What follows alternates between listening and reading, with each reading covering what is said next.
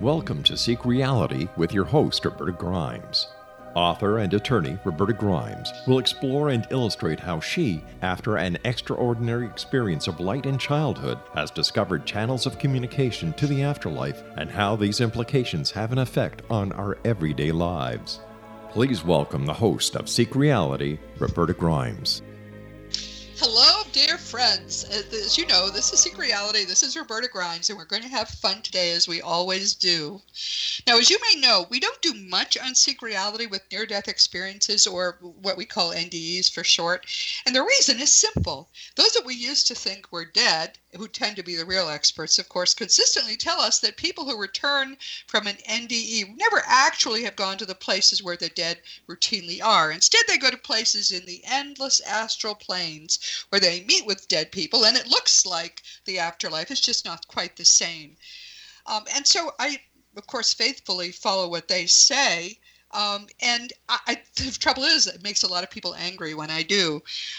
These experiences are generally based on what's on on what's in people's minds. Um, people go to places that look like something that is important to them. That's why some of they're so different. Some of them were religious. Some of them, you know, are, are very spiritual. Some are not. Some, I mean, there are people even who go to a, fict, a fictitious hell during an NDE or have very negative experiences if if their guides thinks that's what they need. But NDEs are very important. They're a form of, of dramatic, extraordinary, and extreme out of body experience. But if Raymond Moody hadn't given them the title of near death experiences and associated them with death way back in 1965, I don't think we would associate them with death at all. Um, I don't mean to say anything negative about them. I'm so thrilled we have them because they're dramatic, they're life transforming, and they're so extraordinary that uh, they're they're usually the most important thing that happens in every experiencer's life. But uh, so so I'm not telling you these people actually came close to dying, or our guest today did. But I am telling you that what they've been through is extraordinary. We have much to learn from it. Um, among the things I love about NDEs is that they're so well documented. There have been so many of them. They're, they're one of the two or three most likely ways that we're at last going to be able to open the minds of the scientific community and begin to truly get them to investigate the greater reality. And that, frankly, they're the most common and biggest spiritually transformative experience that that people have. So they're very important. Now, when I first heard from our guest today, Robert Kopecky, he, who has had three near death experiences, I said to him, You know, I'm uneasy about doing near death experiences. And he said, No, we're going to talk about spiritual stuff. So he really rang my chimes with that. Robert's new book is How to Get to Heaven Without Really Dying. And welcome, Robert. I'm thrilled that you're here. Thank you, Roberta. It's so nice to be back and talk to you again. So, what, what, um, tell me tell us a little bit about your history just a little so people will know who it is that we're visiting with.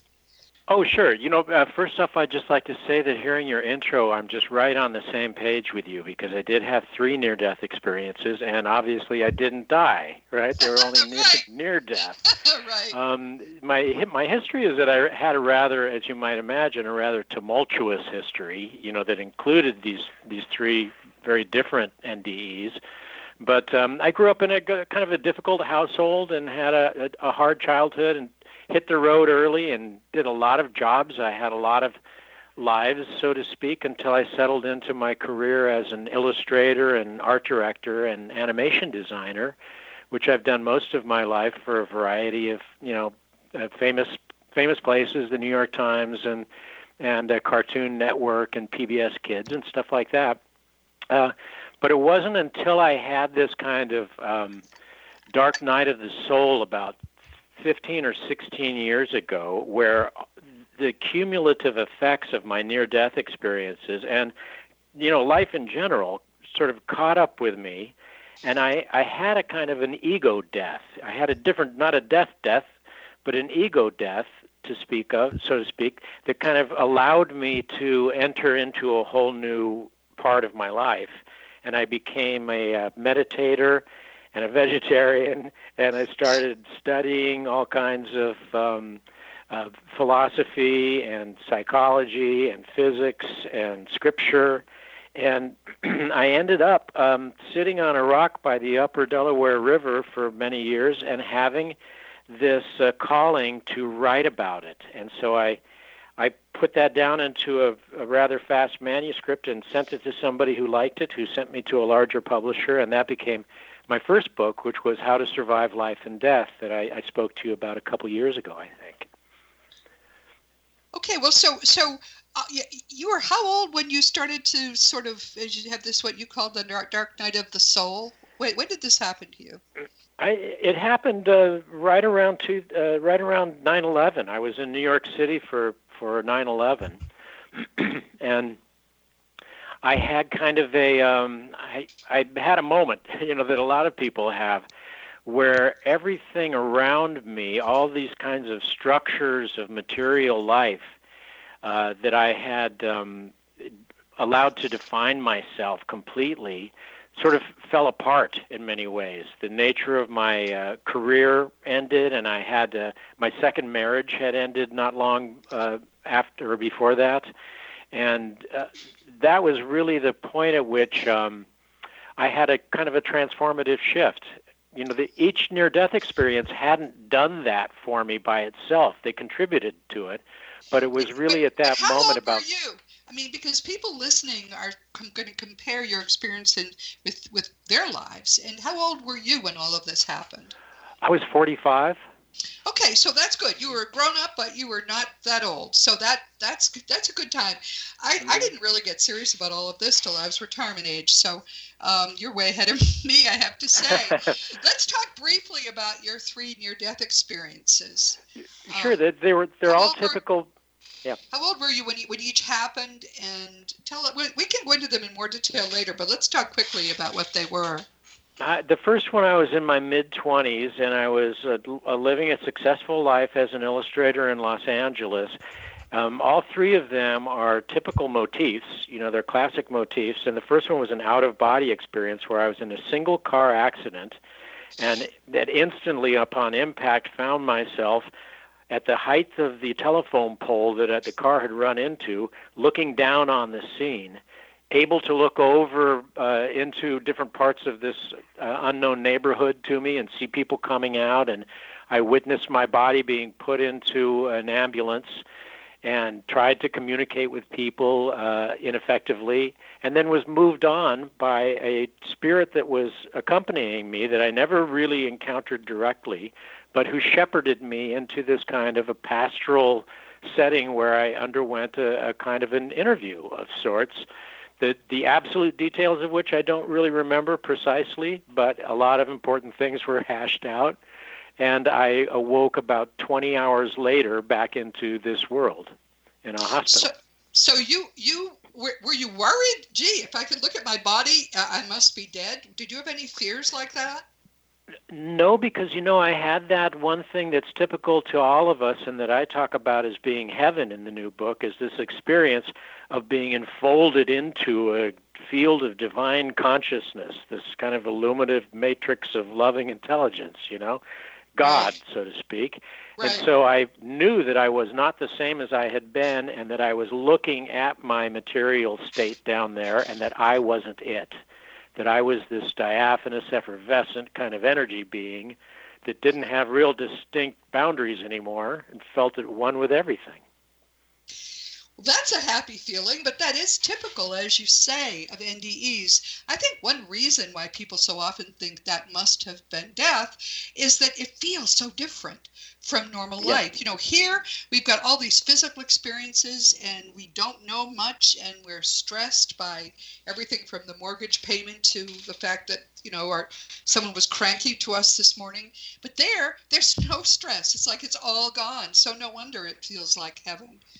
Right, and this is one of my sections of my book on how to get to heaven without really dying. The right. second part of that being the most important is that spiritual perspective I got from that experience that enables me to witness, you know, the form of being human and the difficulties that it presents for us and people's kind of authentic spirits trying to express themselves through the difficult nature of human life, you know, that we all experience here. So, uh, all right, and the next one, and how old were you then? Uh, I was in my mid 20s. Okay, well then, when was the next one? Because this didn't change you much. It just became an arrow in your quiver, kind of. Yeah, it didn't because I did not realize that there was any kind of community. This was in the mid early 80s that that happened and I did I wasn't aware of any kind of community of NDE experiencers and and when I told people about it they looked at me funny and so I just yeah, moved back in. No, you're you're right. A lot of people were probably having NDEs then. One of the things we think because NDEs do appear throughout history, just briefly, everyone. But one, they, there suddenly is an explosion of them uh, in, in the 60s, and we think it's because so many more people were close to the threshold and brought back, which was something that was much less likely, although it could happen earlier. I mean, they truly are near-death experience experiences in that many people who have them have bodies sufficient and minds sufficiently stressed that unless they're brought back, they will complete the transition. But um, you know, like, like you, I'm three is a lot. I think that's kind of you're kind of being piggy about that having three of them. But but in fact, yeah, well. they, they they they do tend to come when there's some traumatic thing that has happened or when death is possible. When we come back, we're going to learn more about Bob's Robert's, sorry, other two near-death experiences, and then we're going to talk about what they are, how they feel. Because people talk about their NDEs all the time, but a lot of people wonder just how would it feel to have that happen to you? This is Roberta Grimes, Seek Reality. We'll be right back.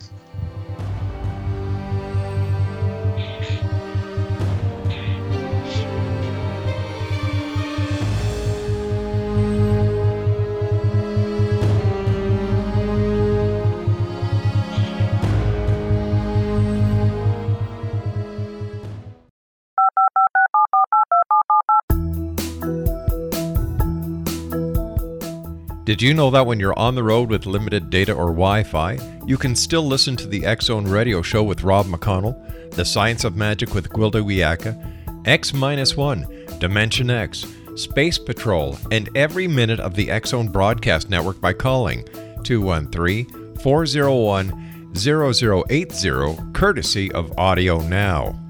No smartphone, app, or internet needed. It saves your data plan and it's free if you have unlimited minutes. Call 213 401 0080 to listen on any phone, anytime, anywhere. Remember 213 401 0080 for the best of the paranormal, parapsychology, and sci fi radio programming anywhere 24 7 365. You have heard of the X Zone? Now watch it on Simul TV, plus 500 video games, live TV channels, free video on demand worldwide, and more. Does this sound like tomorrow's television? Well, it is, but you can have it today, right now. It is Simul TV. Simul TV offers what the others only wish they could provide 15 exclusive channels like X Zone, Sci Fi, and Horror. We are worldwide. No other provider offers that. 500 built in video games. No need to have an extra expensive system. We have them included. Free video on demand live streaming events from around the world, interactive online network, and much more. Tomorrow's TV today. Simul TV. Sound too good to be true? Well, it's not. You can have Simul TV today. Sign up at simultv.com. Do it today.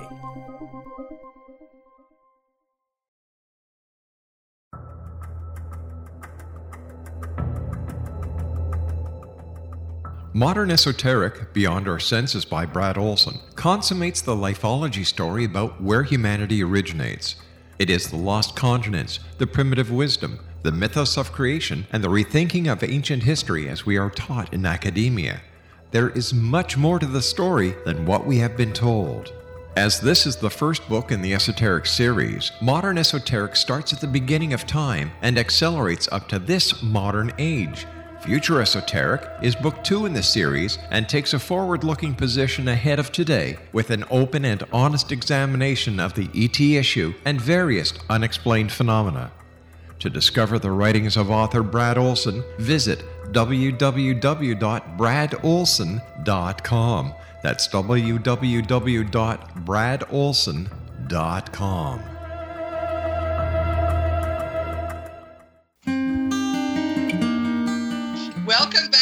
Seek Reality with Roberta Grimes and Robert Kopecky, who is talking to us about near death experiences in a very productive and positive way. Um, his book is great, by the way, and it's good for people who are doing with near death experiences what I hope people will do, which is to use them to grow spiritually.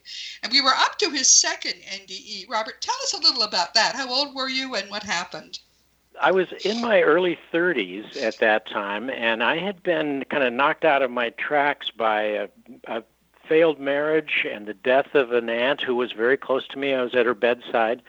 I ran off to New York City and I lived a, a, a, a pretty self destructive lifestyle. And as a result of it, all of these bad effects kind of cascaded in on me. I ended up one evening falling out on the floor of my apartment, so to speak, and I became uh, paralyzed from the neck down. I couldn't move at all. I wow. felt as though the life were draining out of me completely. How old were and, you? You were in the you were like in the middle of the best part of your life, right? I mean, that's. Uh, yeah, I should have been, but uh, I think that possibly from not having kind of dealt with the first NDE and the the uh, what it meant to me in my life, and I had gone on suppressing all of this kind of stuff, and I ended up in this place where um, I found myself on the floor, and the the room filled in with a brilliant white cloud completely, really? and I again was accompanied by uh, somebody. I it's my guardian angel is who I think of it now as being, who directed me to look into the center of this cloud, and a kind of screen opened up where I had this sort of life review, where I was shown. Uh, scenes from my life, but they were not. It was not the highlight reel. You know, these were these were these episodes, kind of like episodes of time, boxes of time. They were they were something that I could actually take part in more than just watch like a movie.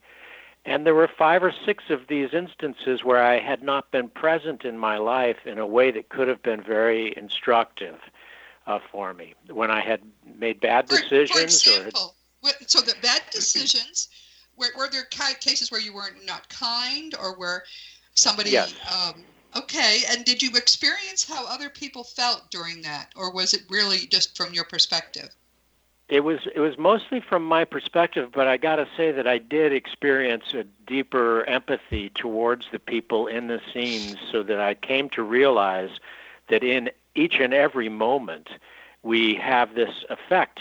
You know we can have this kind of effect in our life and that we're always living in this eternal moment when all the important things happen to us. So uh, i did experience the way people felt uh, in those scenes oh my goodness all right so and so did it then just pass or did they give you any kind of conclusion was this just to show you these these scenes yeah, I believe it was just to show me that, and it gave me what I call the gift of presence this understanding that we live in this eternal moment all the time, no matter what kind of, what part of life we're in, even afterlife. We're in this moment of whatever reality we're existing in, you know? Right. Uh, but I, the woman that I was with at the time started, was shouting and crying because of my condition, and that kind of penetrated into my experience and the blood kind of started to course in my body again, and the cloud, the whole scene receded. The cloud cleared out, and about an hour later, so I could get back up on my feet again. Wow! Oh, that's amazing. Okay, well, that's big. And, and did that transform your life at all? Did it affect your your life? It did. You know, once again, I did not realize or didn't think about looking for a community of supportive people who had had those experiences too. I just my my egoic life kind of entered back in, and I ended up leaving that relationship and heading back out west, moving back out west where I come from originally, from New York City um, and that's where I had my my third near death experience. Then a few years later. How old were you then? I was about forty. My okay. First, uh, or my third near death experience. So tell us yeah. what happened. In that one, I had just come from New York City to a small town in Arizona, and I was getting engaged. I was going to get married, and uh, I was enjoying a Super Bowl Sunday with some friends in this small town, and my fiance was at home baking. And after the game, I went out to call her, and I was assaulted by a, a big roughneck, what we'd call skinheads at that time. These, Oh these you know, big, tough, kind of neo-Nazi-like kids. This one Oh, assaulted me while I was on a payphone, and I talked him down and got back on the phone with with uh, my fiance, and then he came back and assaulted me more violently, and then I made a terrible mistake, which was that I punched the guy, and he went down and out, and the people around me applauded because they had seen the whole thing. It was as though I had I'd gotten confirmation from the crowd, but when I left. I didn't know there was a, a, uh group of these skinheads who drove up alongside of me and knocked me in the back of the head with maybe a tire iron or something like that, and then stomped and kicked my uh, unconscious body for uh, the better part, the worst part of an hour. In which Are you case, kidding? That's terrible. How did you survive Yeah. that? Uh, I don't know exactly, but I did. I, what happened to me was interesting too because it was a completely different kind of near-death experience. It was one that was a bit more tethered to this reality. In other words, I didn't lose complete realization of this kind of violence happening, kind of out there somewhere, but I was contained in this. Once again, this this warm, loving kind of situation or, or extra dimension, so to speak they felt kind of terrestrial or almost like inside of a body, almost And there were entities around me who were telling me that I needed to go back, that I had not done things right, and that there was something I still needed to do. And they basically, as I recall it, picked me up and pushed me through a kind of a membrane. And when I opened my eyes, I was on my back on the street in this Arizona town, and there was an EMT guy above me who said, He's back. And that whole thing lasted about two and a half hours or so. Oh my goodness. Oh, how badly were you hurt? I mean, were you have broken bones and things? That was my worst death, so to speak. you know, Yeah. you're going to rate them like that. But yes, I did have broken bones, and I required reconstructive surgery and all kinds of bad stuff like that. Oh, took my me quite a while to recover from it. Um, but from that, I got what I call in the book the gift of purpose, which is this extra dimensional reality that we are here to fulfill a spiritual uh, evolution of our own and of uh, of our own collectively too. You know. That's extraordinary. See, this is very important to everyone. We all have primary spirit guides. They sign up with us before we're born. They help us plan that life, and they will. They, let, let's just say they'll come into our lives when they need to. Yours have certainly been rather dramatic in, in how they've come into your lives, but everybody, you have, you all have someone like that in your life too. Many of us have more than one primary, secondary guides for specific purposes. When you take up piano lessons or whatever, somebody will join you to help you with whatever is going on in your life. Knowing that that's true is immensely comforting. They never will leave us. Doesn't matter how much you think maybe you're not worthy of having somebody like that in your life. We all have someone, just as Robert does. But his great luck is he gets to really know these people. That's wonderful. Was it the same beings at each time, or did did you have any sense of individual beings?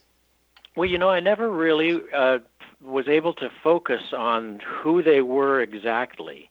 But a couple of years after I went through this kind of ego death that I was mentioning to you, when my life turned around, I had a, a Reiki session where I experienced a kind of an astral travel uh, to a place where I met uh, my, who I consider my my uh, guardian angel, and she was introduced to me by the aunt who had died, whose bedside I was at, and it was quite an extraordinary um, extra dimensional experience in itself that gave me this knowledge that you're describing that I am never alone and that I've, I'm always fully supported and uh, encouraged by um, my guides. Everyone listening, if you wish you could be in touch with your guides, you can. Um, all you need to do is speak to them aloud before you're going to sleep. Say, I know you're there. I know we're probably going to be meeting tonight. Please um, let me remember something from that meeting. Um, tell me what your name is or whatever you think I should know. You know, how should I how should I refer to you? Um, and if you if you're persistent, because this for a month you could do this and you won't get an answer. But if you're persistent, you'll find you'll wake up in the morning and there'll be something in your mind that you'll you'll pick right out. Just always pay attention to what's going on in your mind when you wake up. And the more you you sort of solidify this connection, the more easy and helpful it's going to be in your life because whatever question you have, if they think it would help you to know the answer to the question, they will give it to you. And this this is how I worked with my primary guide for most of my life, and it worked very well. Um, so, all right, what what was the physics like? Now, it was different, of course, for each of these because they were from different levels of your own consciousness. Did you have a sense of a, a timeless, spaceless feel? Did you have a sense of being somewhere else, even though you were right there? Yes, I did. I definitely had a sense of this being these being extra dimensional experiences, so to speak. They were not uh, Earth-like whatsoever. Even the nature of the memories are are somewhat different, you know. And um, what I talk about in the book is aligning yourself with these kinds of pathways to that experience, because it was very important for me to become a meditator um, that's really, in, in large part, how I stay in touch with my spirit guides uh, now. But going inward in that respect opens up the doors to the kind of extra dimensional experience I had in each of these three cases. When we come back, we're going to talk about what for me is the point of all of this, which is how we can use it to develop spiritually. Roberta Grimes, Seek Reality. We'll be right back.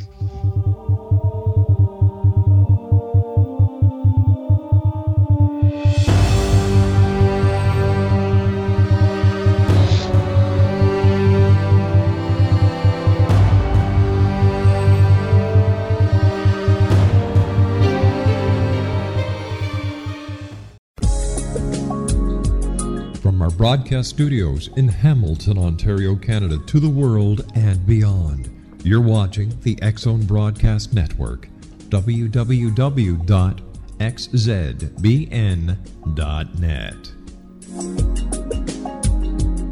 AVS Media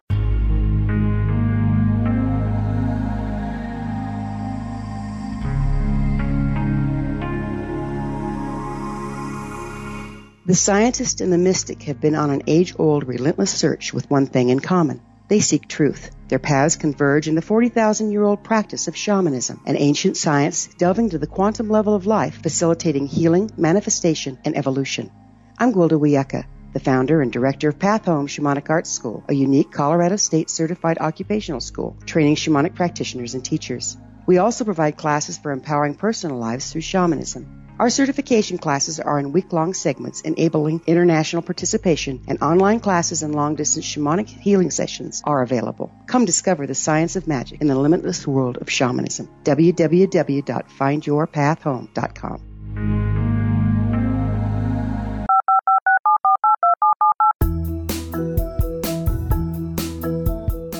Did you know that when you're on the road with limited data or Wi Fi, you can still listen to the X Zone radio show with Rob McConnell, The Science of Magic with Gwilda Wiyaka, X 1, Dimension X, Space Patrol, and every minute of the X Zone broadcast network by calling 213 401 0080, courtesy of Audio Now.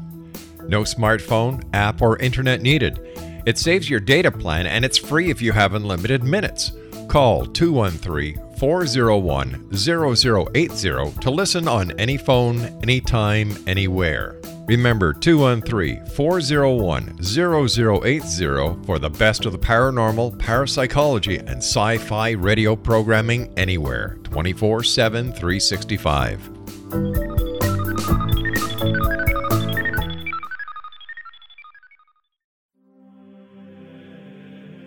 Rob McConnell here, presenting an overview for Nicholas Paul Jennings, author of a fascinating book, Amen.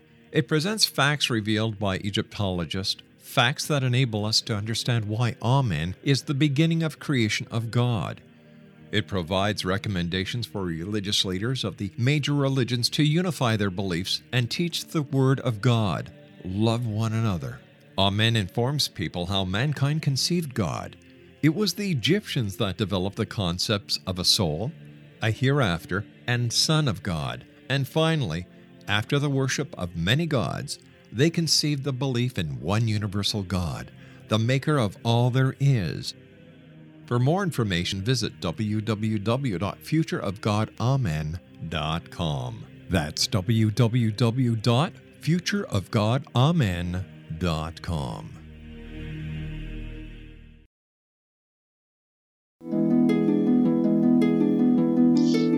back to Seek Reality with Roberta Grimes and Robert Kopecky. We're talking about his book, which is How to Get to Heaven Without Really Dying, I think. I don't have it right in front of me. Is that right? That's right. That's Yep. it. See, I have Mhm. it memorized.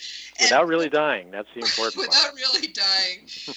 but the thing is, we, we think, I thought when I first saw it, that, Robert, that you were saying, I too have been dead and come back to life, but you weren't at all. He, one of the things he does is to quote the Gospel of Thomas.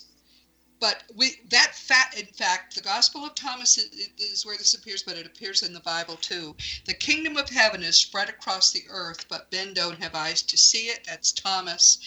And Jesus tells us repeatedly in the Gospels that the kingdom of God is all around us, the kingdom of God is within us, the kingdom of God is right where we are. And that's the kingdom of God that Robert is talking about.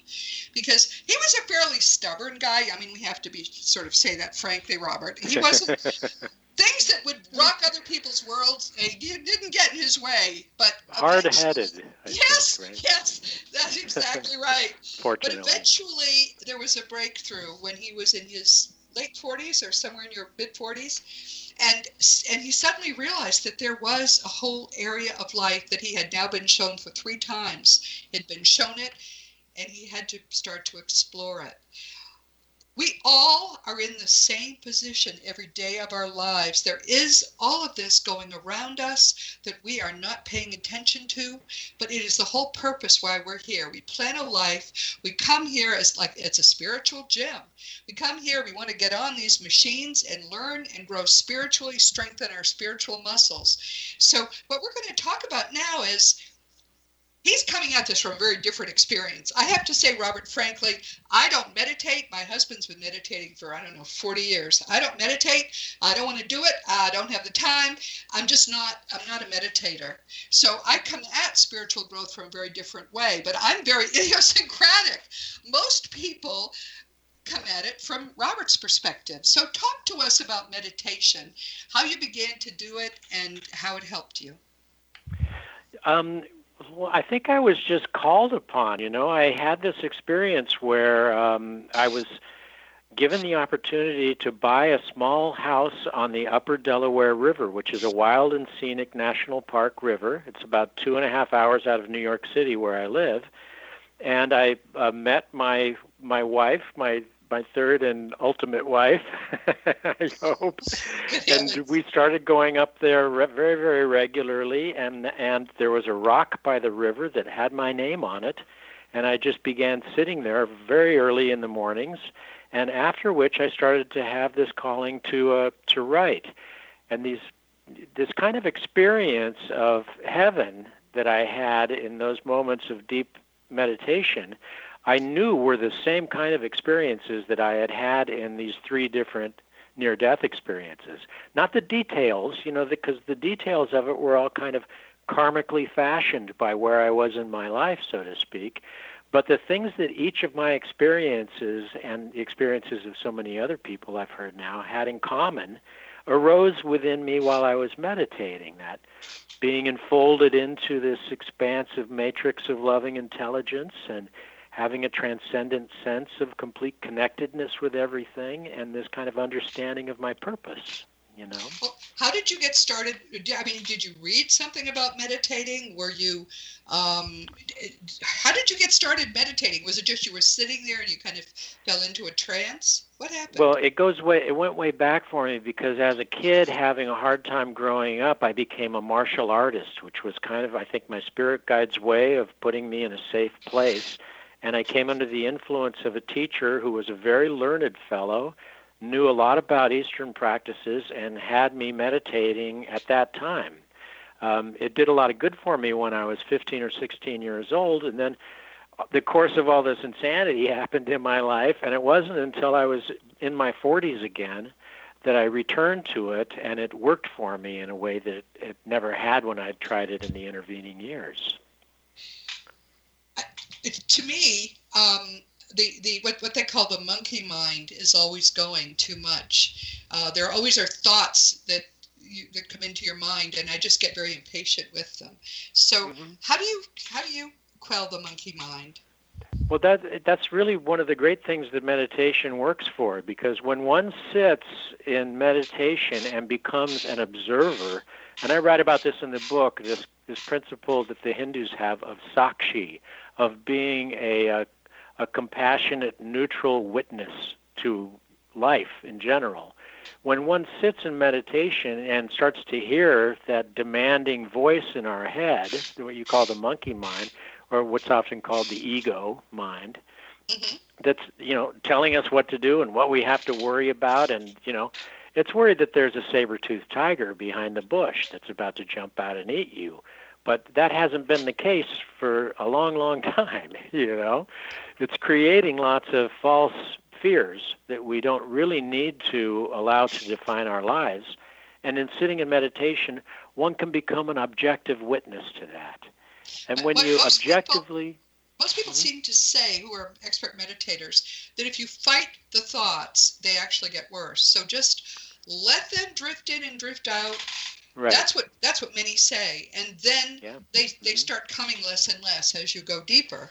Well, you and let them play through, yeah. Yes, you let them play through, so to speak, play through, and then right. you start to notice that there's a place within you that isn't that, and you begin to identify yourself with that area of serene calm, the, the still small voice, as the Quakers call it. And you can witness that kind of crazy voice going on and on, and pretty soon you just don't have to pay attention to it anymore. So, so yeah, and that's what others say too. So I believe that is true. Um, so, how often do you meditate? How long do you meditate? How do you find the time to meditate? Well, when it's when it's warm and sunny here in the Northeast, I meditate almost every day. when it's cold, I do it about two or three times a week uh, in the wintertime because I'm in a different I'm not in nature. I love to meditate in nature. But I find that it's one of those things that one can make the time for because of how much it enhances the quality of your life. I'm I'm more effective at everything else I do when I uh, meditate for a little while in the morning. So, but it, many people who have a nine to five job are saying, "Oh, how would I ever do that?" Um, what, how long do you meditate? Uh, what, um, like at 20, my husband does 20 minutes every day. Uh, do you do on weekdays, it's, yeah, on weekdays it's like 20 minutes to a half hour. For the six or seven years leading up to the publication of the first book, when a lot of things really turned around for me, I was meditating uh, three or four days a week for about two hours a day. Wow.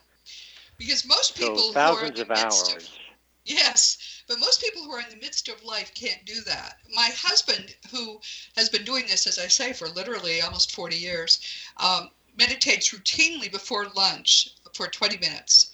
Uh, somehow he knows when 20 minutes are over and he just comes out of it. Uh, I think many people, for him, that's been enough. It has really, I, I, remember him from before. He is a different person and a much better person to himself and others because he does this. So, yeah if people who are who are listening to us and saying, "Well, for Pete's sake, you guys, you have all the time in the world. I don't have any time. I've got a husband. I've got a wife. I've got children." Twenty minutes will do it. And if you do it every day, it really seems to become something that just becomes part of your life, and you can do it on your lunch hour. You have to do it with, with an empty stomach. Apparently, it's a problem if you you can make you can give yourself indigestion if you've eaten. So do it before lunch. Try it before yeah, lunch. I, I think as long as you have a conscious contact with whatever with with God or with your angel guides, your spirit guides, as long as you get into that space for a little while, I think you're you're good. Um, you know, the, in the book, it's really about aligning you with what these sen- heavenly sensations are that are common to all these experiences. Meditation is only part of it because I have in the first part, in the perspective part, I have actions that you can take that kind of amount to the same sort of thing in a way without having to interrupt your busy schedule. And and the point of this, of course, is to raise your spiritual vibration. You have come mm-hmm. to earth. Nearly everybody has this as your life purpose, learning to raise your spiritual vibration. So what what Robert is doing really is at the core of what each of us needs to be doing now. And as I've told you, there I do it differently, and what I do works as well. But what's interesting to me about his book, actually, a number of things are I really recommend it highly. What's interesting to me is he's at the same place, learning to love perfectly, learning to forgive completely, learning to put aside and do away with all of the things about this life that we think are important because they're not important at all. And when you do that, you can raise your spiritual vibration. I think meditating does help, Robert. I mean, I'm not fighting you on that. I think it does. It's just oh, that we're all, we're all on different voyages. And his voyage, actually, your voyage may help a lot of people um, because for me, it's a much more mechanical thing. I'll be talking in another couple or three weeks uh, about how I do it. So uh, I will try to remember to remind you about how Robert does it you may find that some combination is what you all need to do. Um, we, we have, the, the, to me, the point of all of this is for us to come to a shared understanding of who and what we are. Because when we have that, all of the, the differences in religion go away, the politics doesn't right. matter a fig. We, we, we rise above it all. And don't you find that it makes you happy? Oh, yeah. The, the goal is to transcend the delusion of separateness so that we realize that we're always one in God. Yes. And in many ways, we are the same person, the same divine consciousness being expressed through these different forms that we're each in. That we, that we are, this illusion of separation. And I should yeah. just say, too, I'm sure you mean when you say God, you don't mean the, the cranky guy with the thunderbolts. What you mean what you mean is eternal mind, of which all our minds are a part, and eternal mind is all that exists. And it's it's call it I call it divine consciousness. When we come back, we're, we're going to finish this up talking about what we've learned. Roberta Grimes, Seek Reality.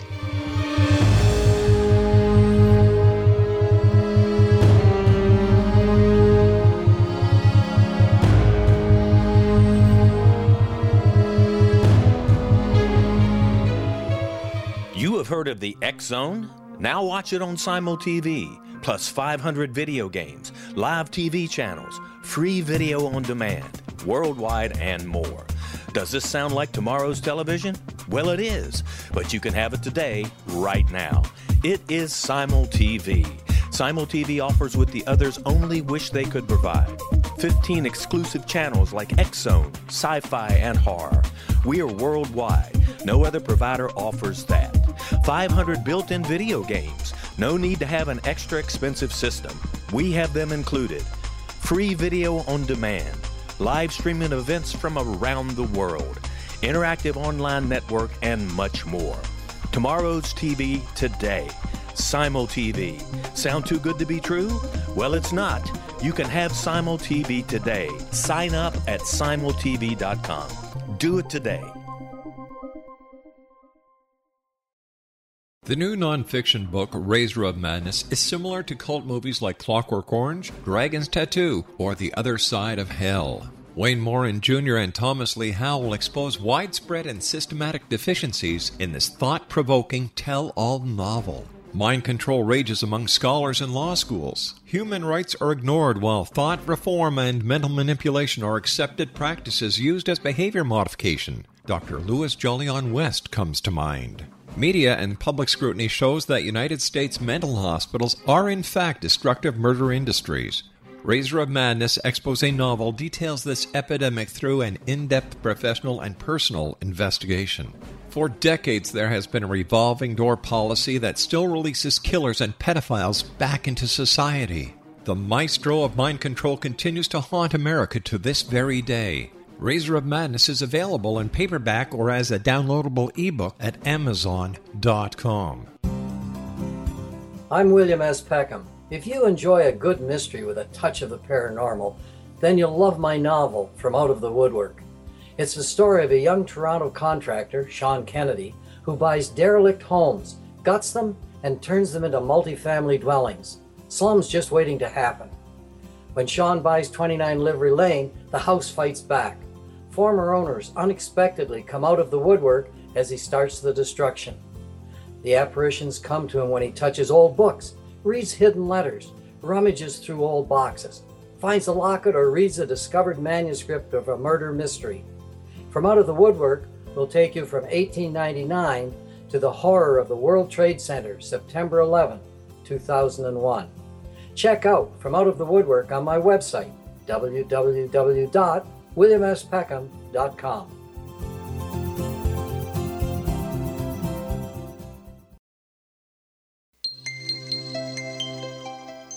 Welcome back to Seek Reality with Roberta Grimes and Robert Kopecky. And what we're talking about, he's had three NDEs, and they're all they were all different. I think he has had the most interesting set of NDEs I've ever heard of.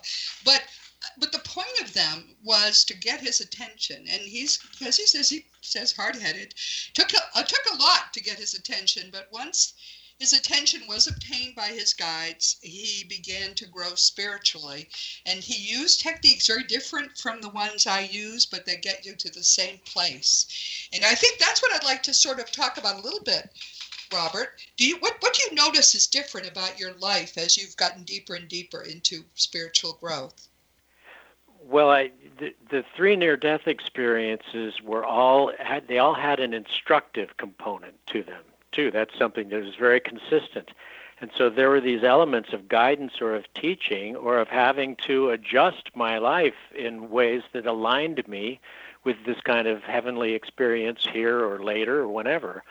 And so I'm able to look at people with this kind of perspective that I got from the out of body experience that allows me to see their spirit kind of struggling through the forms of their life. Life is not easy for anybody, you know. No, that's right. And then the second experience gave me this gift of presence where I'm able to realize that everything is happening right within this moment, in the eternal now, or in the eternal moment, when all of our choices and all of the important things are being shown to us, synchronicities and all the all of that kind of thing. Uh, so I'm able to be more present for people, I think, in my life. And then I have this sense of purpose. You know, I was I I apparently was sent back here to talk about this and to help people with uh, their understanding of life and life and death, some of their questions, and to uh, to show up for life, whether I'm the star of a big movie or if I'm just helping somebody I love. My purpose is clear to me uh, when I'm leading a spiritual life. So, what it, it, this helps you to feel as if it feels makes you helps helps you feel peaceful. It helps you feel happy as your as your vibration raises. Does it? Don't you find it also helps you to see other people differently, empathize much more than you did ever did before?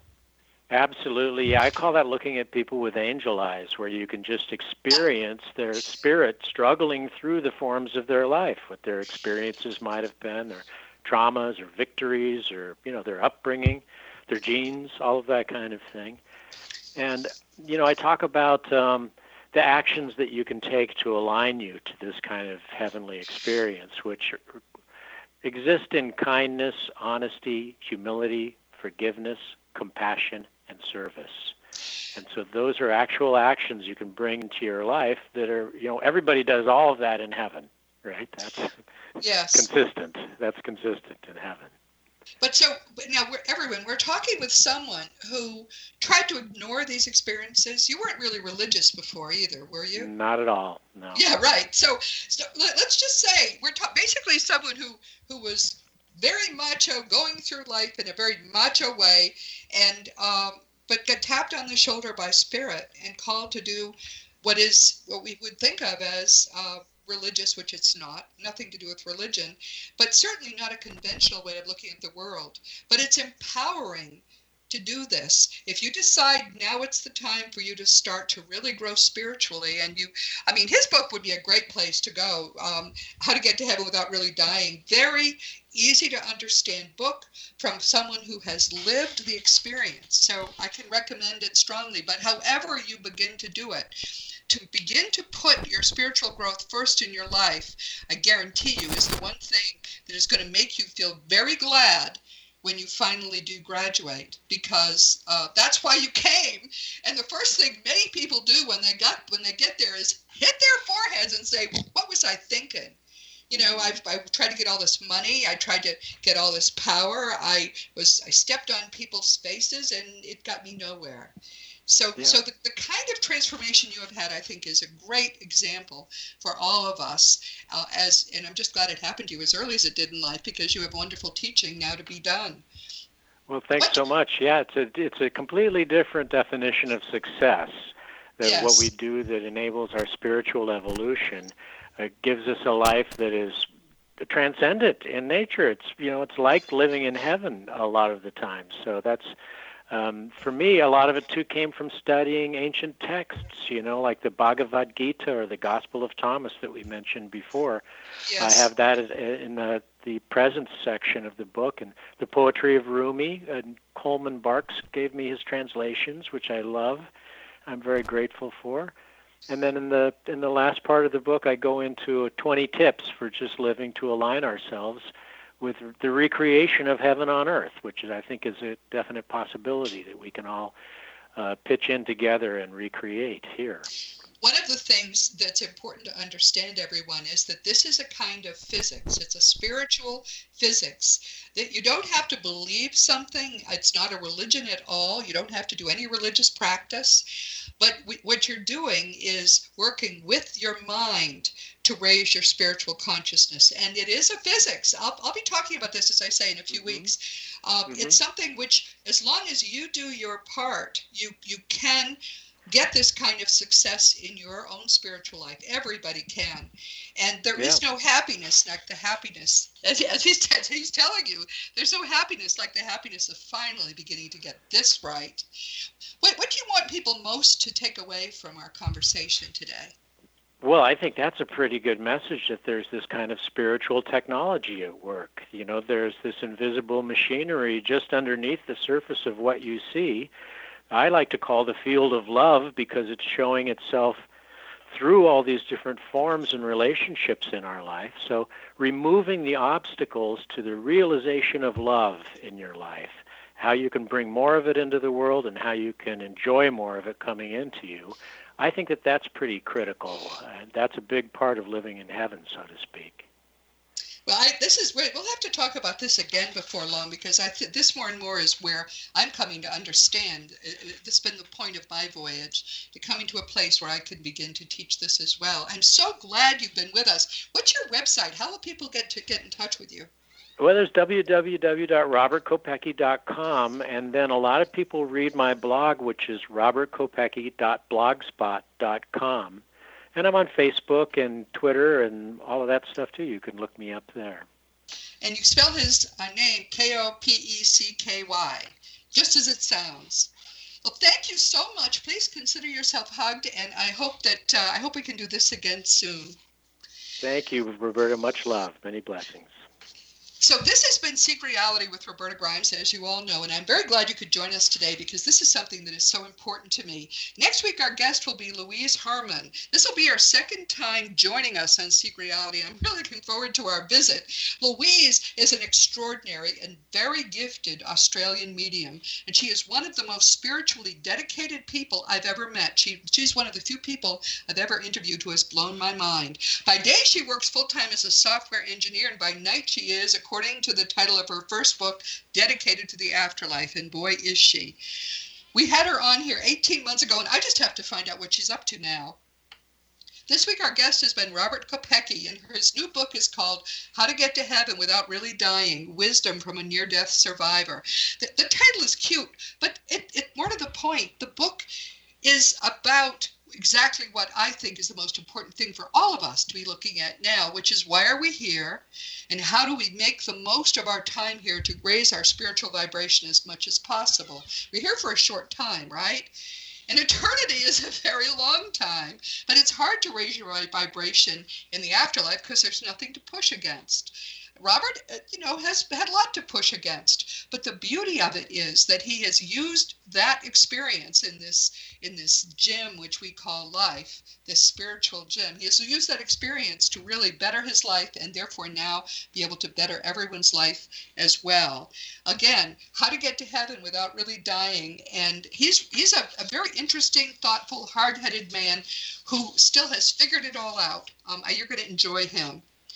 As you know, my nonfiction books are Liberating Jesus, My Thomas, The Fun of Dying, The Fun of Staying in Touch, The Fun of Growing Forever, The Fun of Living Together, and for young children, The Fun of Meeting Jesus. We'll be putting out a second picture book this year you can order all of my books through bookstores or on Amazon.com, and they're available, except the child's book, as audiobooks as well. If you want to talk about any of my books, or if you want to talk about really anything at all, you can contact me through robertagrimes.com.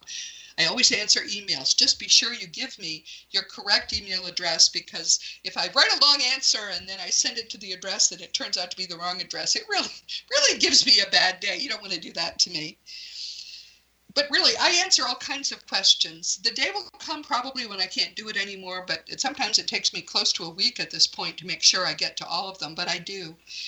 Past episodes of Seek Reality are available on webtalkradio.net, on iTunes, and through the Seek Reality app that you can find for free in the iTunes store. Earlier episodes are being rebroadcast about a year later by our wonderful, wonderful friends at Dream Vision 7 Radio. And if you're ever wondering where Seek Reality can be heard right now, just go to robertagrimes.com and click the radio tab. Meanwhile, please never forget that while we are in the midst of what seems to be a real material life, none of this is real. Our true eternal selves are far away and watching, trying to help us do the best that they can. We are all part of that one glorious being, that great mind, which is all that exists in this perfect love.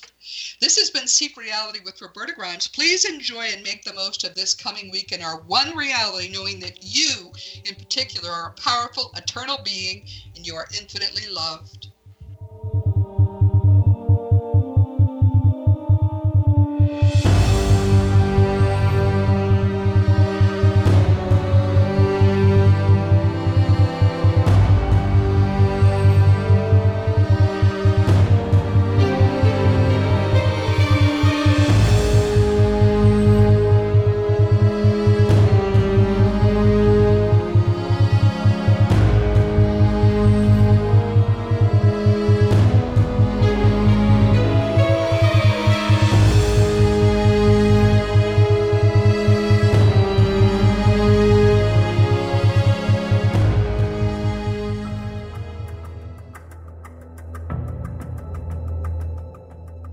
Modern Esoteric, Beyond Our Senses by Brad Olsen, consummates the lifology story about where humanity originates.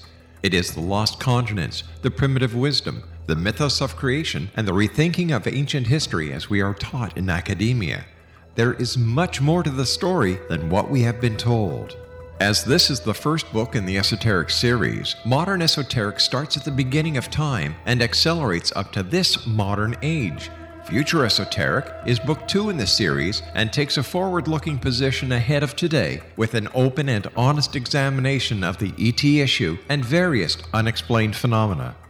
To discover the writings of author Brad Olsen, visit www.bradolsen.com. That's www.bradolsen.com.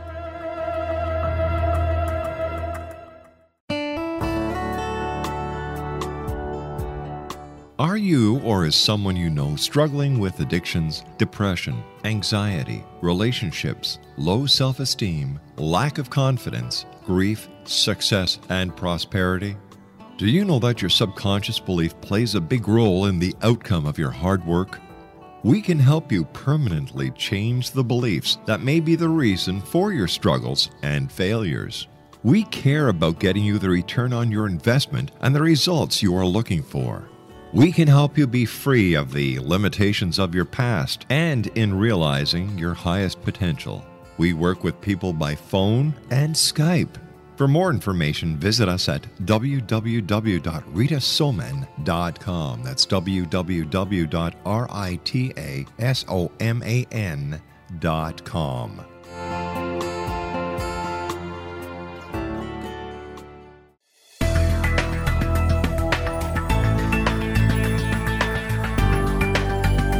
Do you think you have energy problems in your home? Do you feel better when you're away than when you're home?